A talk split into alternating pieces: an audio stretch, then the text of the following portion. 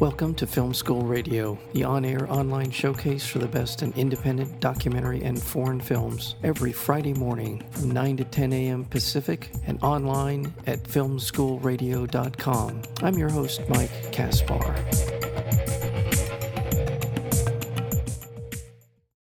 Babylon Falls young reggae D J yeah.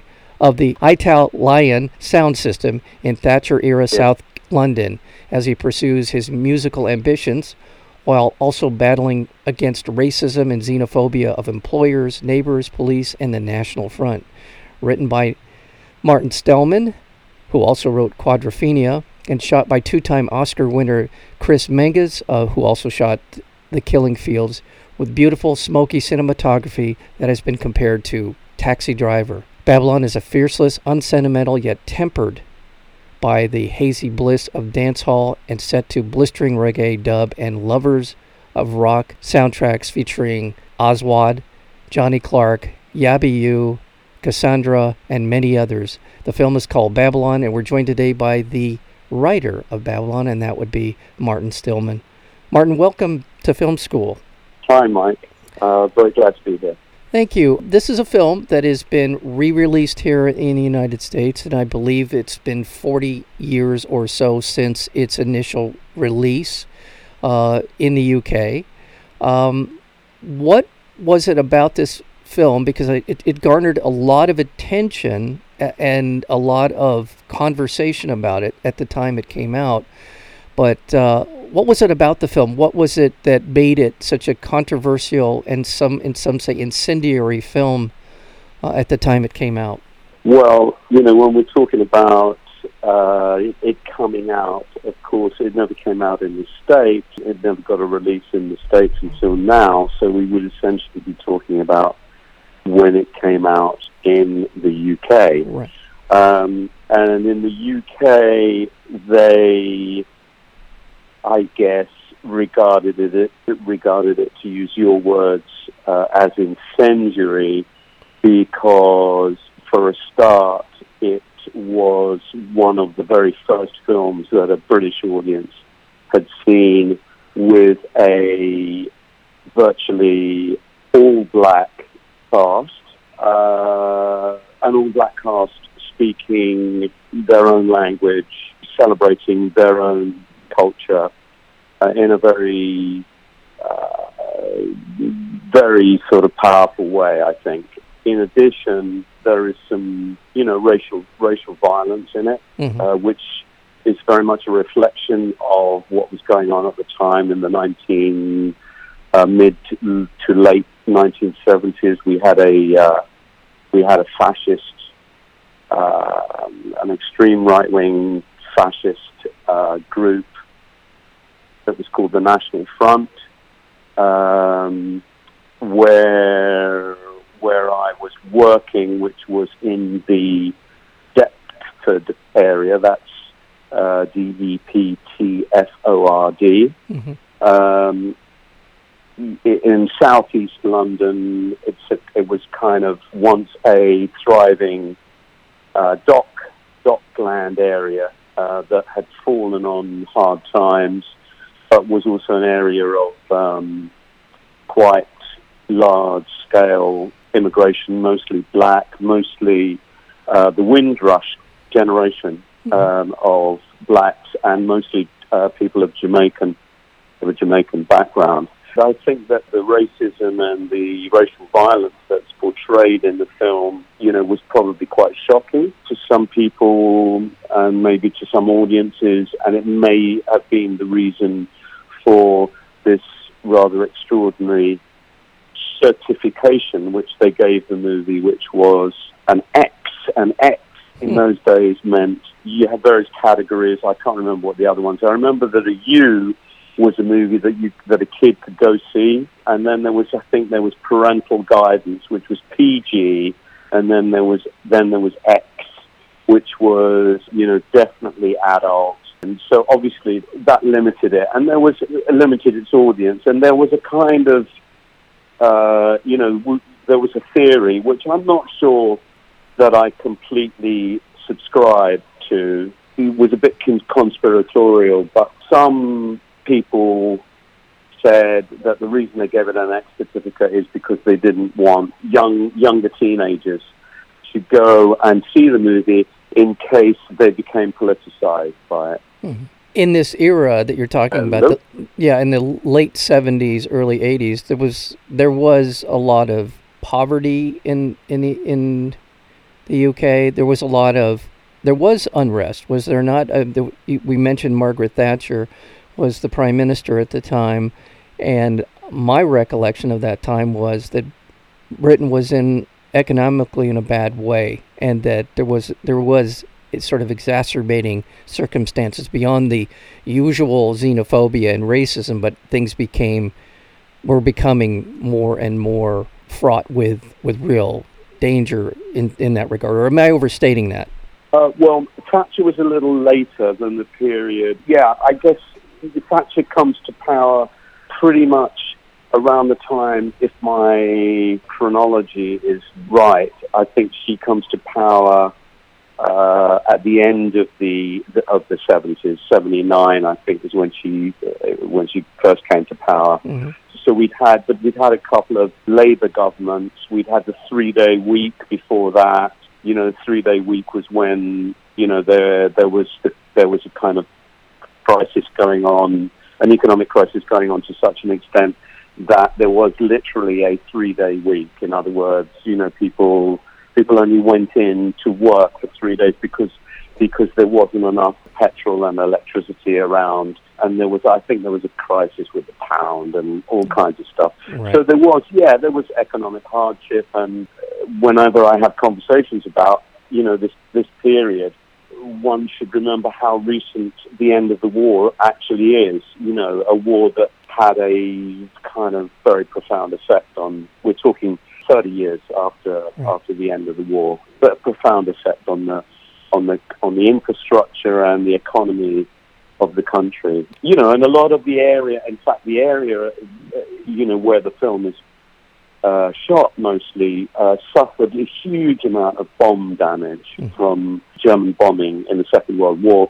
And it's one of the reasons why uh, there was such a housing problem in in that part of London. The, I didn't even mention, and that's on me, that Babylon was directed by Franco Rosso, and you and he co-wrote the screenplay for it. So was it you approaching him, he approached you? How did this sort of collaboration begin? And also, what was the was there an impetus for this story to be told in in in your mind or in his mind? Is well, we both had um, you know we both had different experiences of the world that we portray, portray in the film. Franco's first experience, I think, as he as he would relate it, were he to be with us now, uh, and unfortunately he died a couple of years ago, is that he was kept awake at night by the thump thump thump of uh, sound system bass speakers, because at the bottom of his garden there was a church hall, and in that church hall every weekend there used to be what Jamaicans call a blues, not the, not to be confused with the blues that we were talking about earlier, mm-hmm. um, the blues that comes from Memphis, but obviously related in some way. But basically a dance, you know, a dance, but... but um, there would be a blues, you know, pretty much every weekend, and he had young kids at the time, and they would keep him up. And I think he went over there one evening, and he said, you know, listen, my kids are trying to get to sleep. But being a curious kind of guy, I don't mean curious in in the sense of strange. I mean, you know, just kind of interested in uh, all human life. He just made a documentary, by the way, about the dub poet called Lindsay Kwesi-Johnson. Uh, the film was called Dread, Beat and Blood. So he he kind of walked into this blues and got very interested in this whole subculture of sound systems that had originated in Jamaica but had uh, kind of ended up in a lot of areas of London where there were vibrant black communities. So that was his experience, his initial experience of it. Meanwhile, I was working as a, a youth and community worker. I guess you guys would call it a co- kind of community organizer. Mm-hmm. some of the kids I was working with, I was also doing drama workshop, and the kids that I was doing drama with, one of them in particular, her brothers, and it was a mixed group, by the way, with a black and a white group, uh, were obviously working class kids. One of the girls in the in the group, her boyfriend had a sound system. Now, I should say that I was a kind of mad reggae fan anyway, you know. um, I just kind of found out somehow that her, her boyfriend and then a whole bunch of other people had, you know, you know, had sound systems, and that they were exactly the same people who were going to the church hall that uh, had so bothered Franco. Anyway, so I wrote an article and started researching a piece about uh, black London and black Londoners in whatever year that was, nineteen seventy, I don't know, seventy-three, seventy-four, early seventies anyway, mm-hmm. which was uh, then, it was a kind of feature article in in Time Out. I don't know if you know the, uh, oh, well, there's one in L A. Yes, there, yes. It, it was the original London. Yeah, the original London Time Out. I was working, doing a number of things. I was a freelance journalist, and I was also a, a community organizer or youth and community worker, whatever you want to call it. Anyway, so I got a phone call out of the blue from this guy, Franco Rosso, uh, saying he's a filmmaker. He really loved my article, and um, he'd like to meet. So we met, you know, when he suggested that, uh, you know, he was really thinking of making a film, you know, built around, the, with a narrative built around uh, the, the, uh, a sound system and the characters in, in the sound system, I was very, uh, I was very taken with the idea, uh, especially as film for me was, you know, I was kind of, a, in a way, I was in my mid-twenties, and I was doing a lot of different things, but really my The thing that I most wanted to do was to write movie scripts and make movies. So this was an extraordinary opportunity because Franco had already made it is, and I knew that I could learn a lot from him. I'd already been writing plays uh, for the theatre, and and we, we started work on it, and that's kind of how it happened. Yeah. Among your credits is Quadrophenia. Was this around the same time? Were you, had you written Quadrophenia, or what was sort of the... the chronology? Very much around the same time. Okay. Yeah, they were very much around the same time. Um, and there's a kind of strange sort of connectivity between yeah. the two films. Yeah. Uh, in that, well, you know, they're both coming-of-age stories. They're both working-class stories. Right. One is obviously white uh, working class, and the other one is black working class. You know, the black kid, you know, they're... I'd hate to call it subculture because it sounds like it's in some way uh, inferior and not mainstream. Right. Because, of course, now it is mainstream. You know, all of that stuff is is uh, has become mainstream. Obviously, you know, drum and bass that comes out of this, uh, out of the whole sound system movement. The, so the black kids have got this wonderful, vibrant, kind of energetic world of uh, of their of their music, which is also accompanied by, you know, actually by by by a style, a kind of dress style.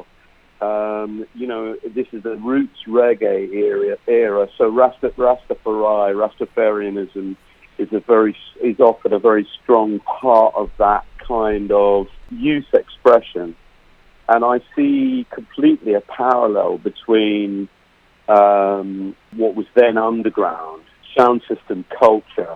I see a parallel between that and the mods, you know, mm-hmm. uh, in Quadrophenia, who have their also have their music, mm-hmm. uh, which happens to be uh, American early, and also they were into kind of early reggae mm-hmm. uh, themselves, and you know their style, their dress sense, and of course the bikes. You know, the the scooters. In both films, you have the the the, the expression, a kind of really throbbing, beautiful, musical, colourful kind of expression, which I think you always get where you have people who feel that they're not part of the mainstream, that they're not plugged into where the money is and where the power is. They go off and do their own thing. and that's kind of what happens in Quadrophenia and in Babylon. Yeah. So they are very connected thematically, I think, and then sort of historically there's a there's a connection because it was through Frank Rodham, the director of Quadrophenia, reading the script of Babylon that I was asked to write the, the script for, for Quadrophenia with Frank. Oh. I hope that makes sense. Yes. Well, well, I want to remind our listeners that we're speaking with uh, Martin Stellman. He is the co-writer as well as an associate producer of the film Babylon, which is being released here in the United States. It's actually had a couple of week run, and it continues to play across the country.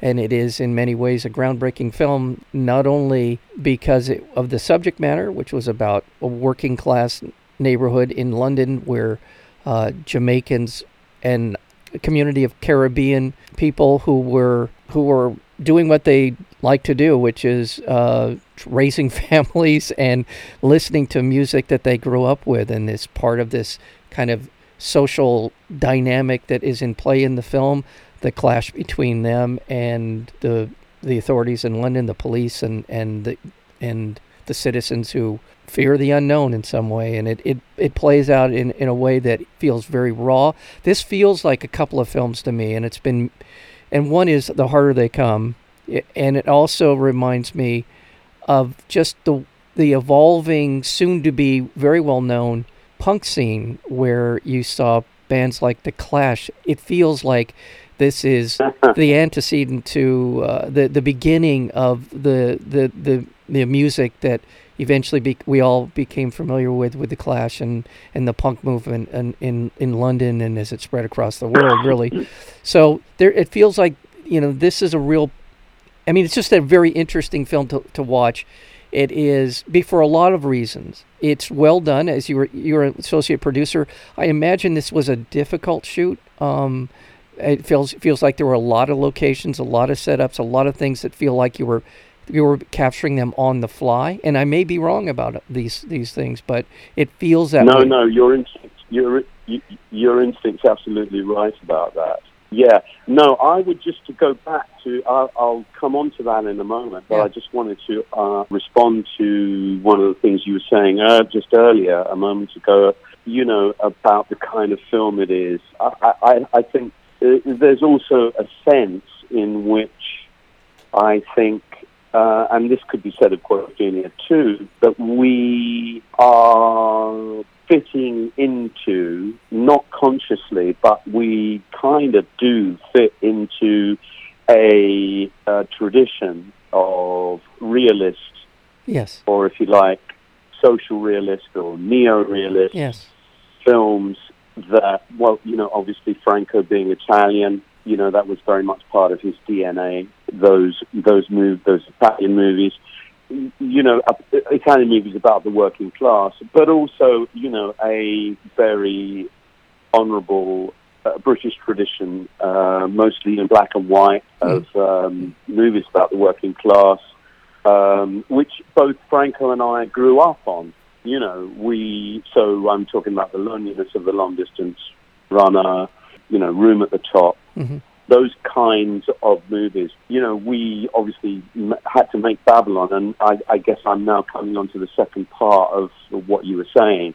I mean, at least Room at the Top had Lawrence Harvey, if I'm not if I'm that if sounds... I'm not mistaken. I I I, that sounds I, right. I, I yeah. could have that wrong, but uh, you know, he was a star. We didn't have any stars, and um, you know, let alone not having any stars, we had an entire cast.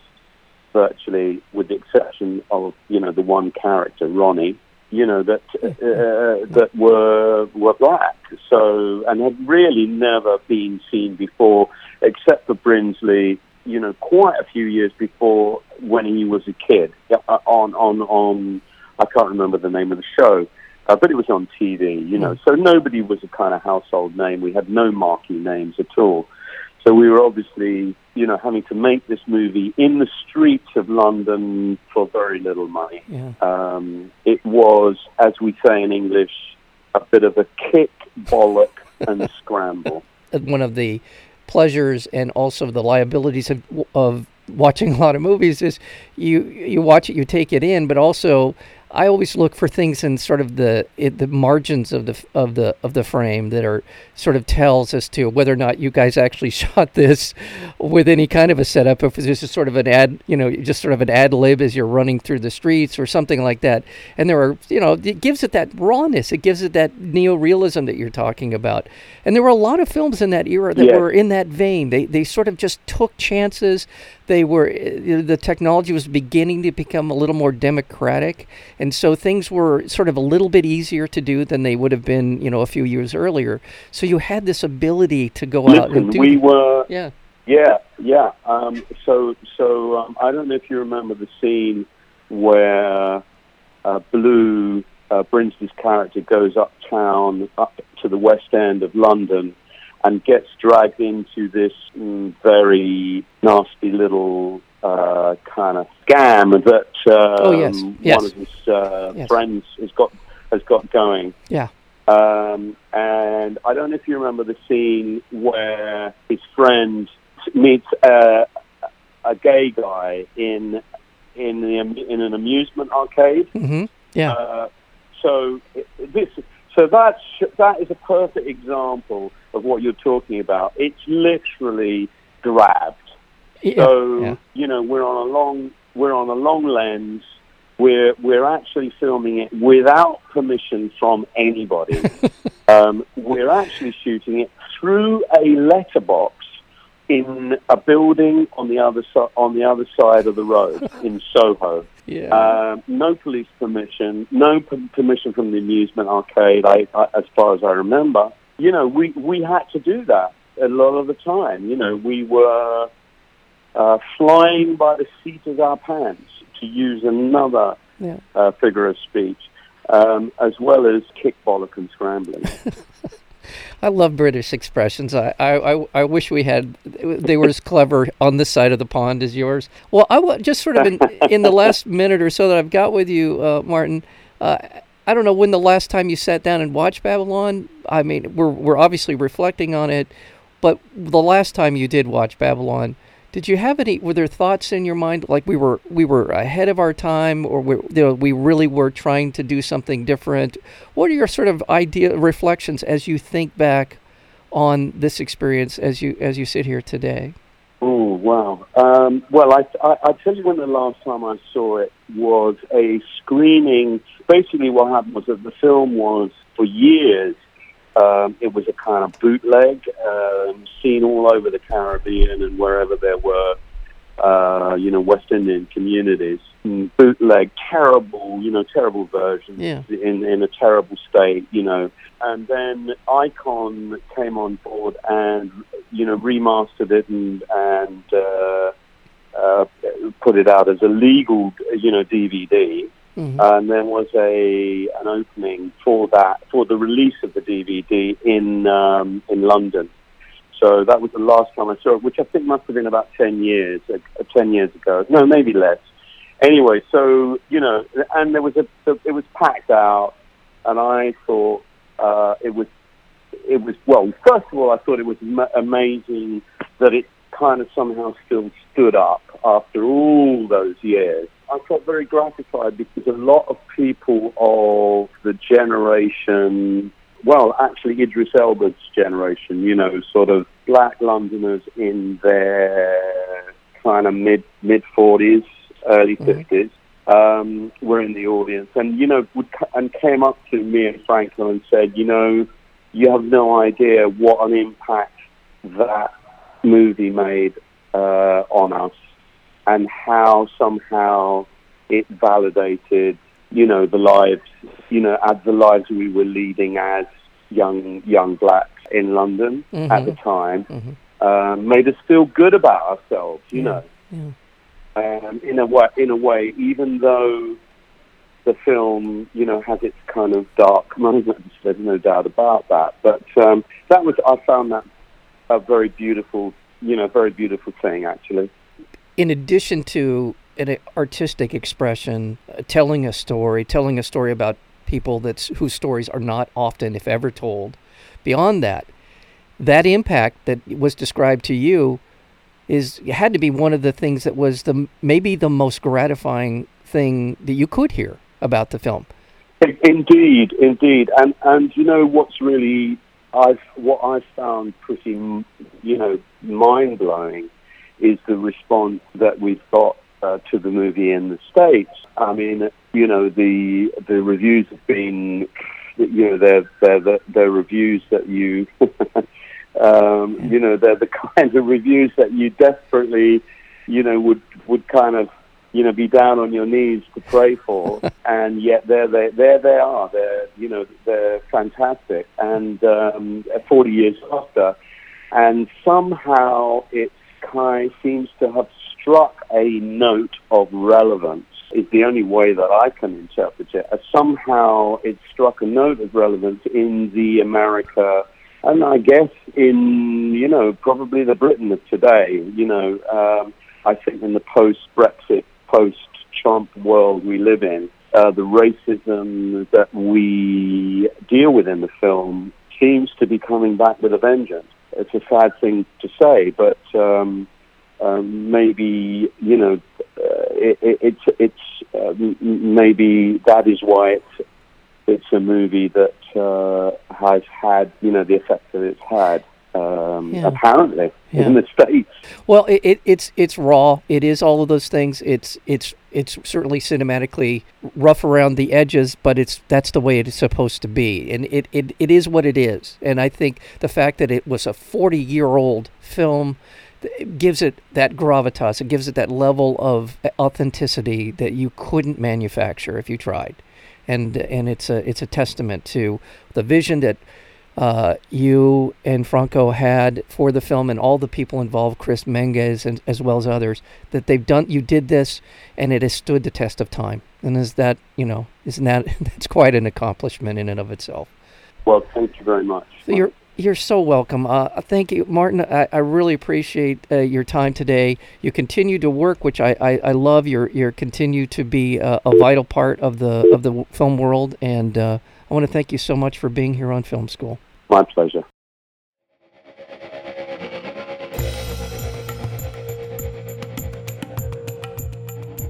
You've been listening to Film School Radio, the on-air online showcase for the best in independent documentary and foreign films. You can find out more about the program at film school radio dot com. I'm your host, Mike Kaspar. Thank you for tuning in, and we'll see you next week with another edition of Film School Radio.